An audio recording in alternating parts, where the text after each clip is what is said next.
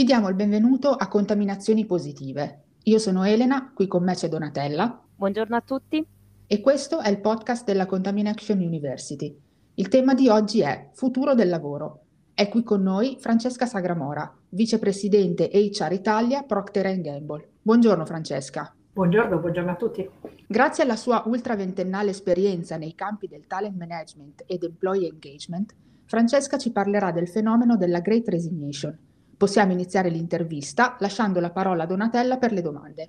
Buongiorno Francesca, innanzitutto grazie per la disponibilità. Partiamo con la prima domanda. Che cosa si intende per The Great Resignation e quali sono le motivazioni che spingono sempre più persone a dimettersi? Allora, la definizione di Great Resignation rispetto al fenomeno di dimissioni di massa eh, cui si assiste da circa un anno a questa parte credo sia stato coniato inizialmente da Anthony Klotz, uno psicologo e professore di management alla Business School della Texas University, e poi è stato ripreso in molti articoli, tra cui uno molto interessante e famoso della Harvard Business Review intitolato appunto Who's Driving the Great Resignation.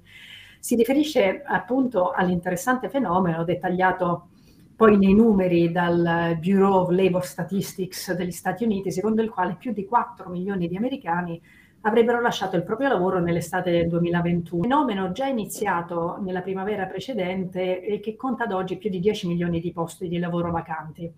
Quindi è un fenomeno sicuramente dalle dimensioni interessanti e straordinarie rispetto al passato, che poi si è cominciato ad osservare in moltissime altre economie e geografie, anche in Europa.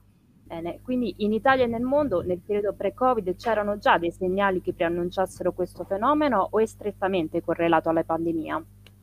Ma diciamo che lo stesso eh, Klotz nella sua analisi del fenomeno dice che in realtà questo fosse uno scenario prevedibile, iniziato probabilmente con eh, la digital transformation e che poi la pandemia abbia eh, accentuato ed accelerato ehm, diciamo una sorta di crisi esistenziale dei lavoratori che di fatto era già preesistente. Nell'analizzare i, i, dettagli in maniera più precisa, eh, sembra che la maggior parte delle dimensioni si registrano nei settori tecnologici e sanitari, in ruoli manageriali di medio ed alto livello e di una fascia d'età compresa tra i 30 e i 45 anni. Questa sicuramente è una novità, perché fino ad oggi il turnover più alto si era osservato invece in fasce più giovani. In Italia osserviamo un fenomeno simile, eh, con qualche mese di sfasamento, direi eh, peggiorato dal fatto che la pandemia in Italia ha costretto a casa sia uomini che donne più o meno in egual misura, ma che ora che siamo nella fase di ripresa presenta una disparità a svantaggio delle donne, molte delle quali non stanno riprendendo a lavorare eh, per la difficoltà proprio a conciliare vita lavorativa e vita familiare. Un problema purtroppo non nuovo per l'Italia, acuito sicuramente da questo contesto. Se volessimo analizzare quali sono i fattori chiave che stanno determinando questo fenomeno, eh, io credo che sia una combinazione di, di eventi. Eh, si leggono tante analisi e tante ipotesi. Eh, io quello che osservo nel, nel, mio ambito sono i seguenti fattori. Da un lato la pandemia ha generato un grande periodo di stress, di workload, di instabilità, stanchezza e confusione direi anche tra, spra- tra spazi ed orari di lavoro ehm, in sovrapposizione alla propria vita individuale e familiare. Dall'altro ha generato invece una nuova consapevolezza sull'importanza proprio del rispettare quel bilanciamento tra vita lavorativa e vita personale, l'importanza della flessibilità, la consapevolezza che la tecnologia ormai consente di fare molto in remoto con la stessa produttività o addirittura in maniera superiore. Da cui un ripensamento della qualità della vita, la scelta di lavorare da location diverse rispetto a quelle dove magari sono tradizionalmente basate le grandi aziende, le grandi corporations.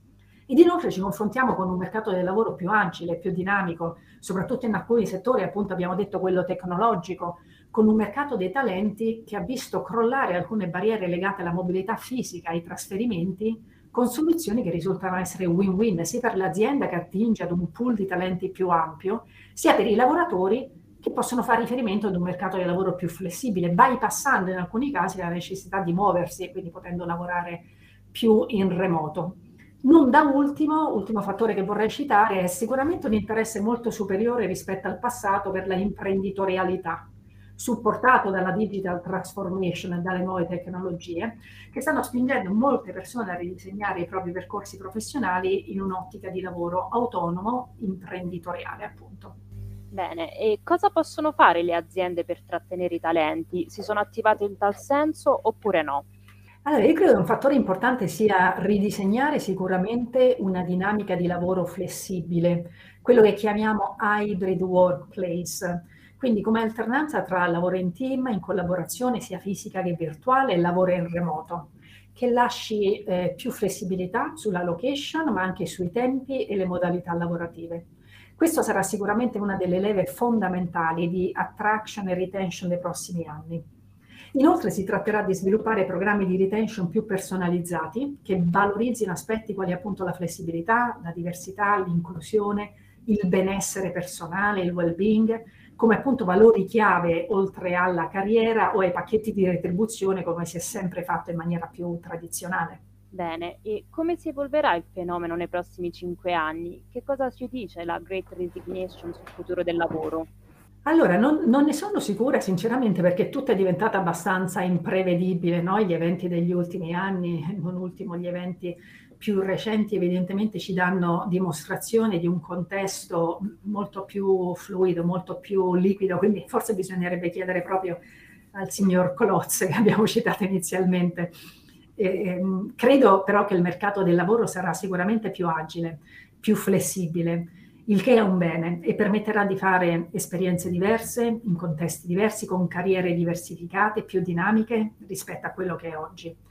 Ritengo che sarà eh, fondamentale essere competitivi sul fronte della flessibilità e del lavoro ibrido, se si vorranno attrarre e trattenere i migliori talenti, offrendo continui stimoli ed occasioni di apprendimento indipendentemente dalla location fisica si lavorerà quindi molto più per progetti, per obiettivi, in team che coabitano e condividono magari gli stessi spazi lavorativi o che collaborano in maniera virtuale, sfruttando quindi tutte le tecnologie ormai disponibili dove spazio fisico e tempo detteranno sicuramente meno le regole dei nostri schemi lavorativi, ma saranno più i contenuti dei risultati e la capacità di, di interpretare in maniera più agile contesti diversi.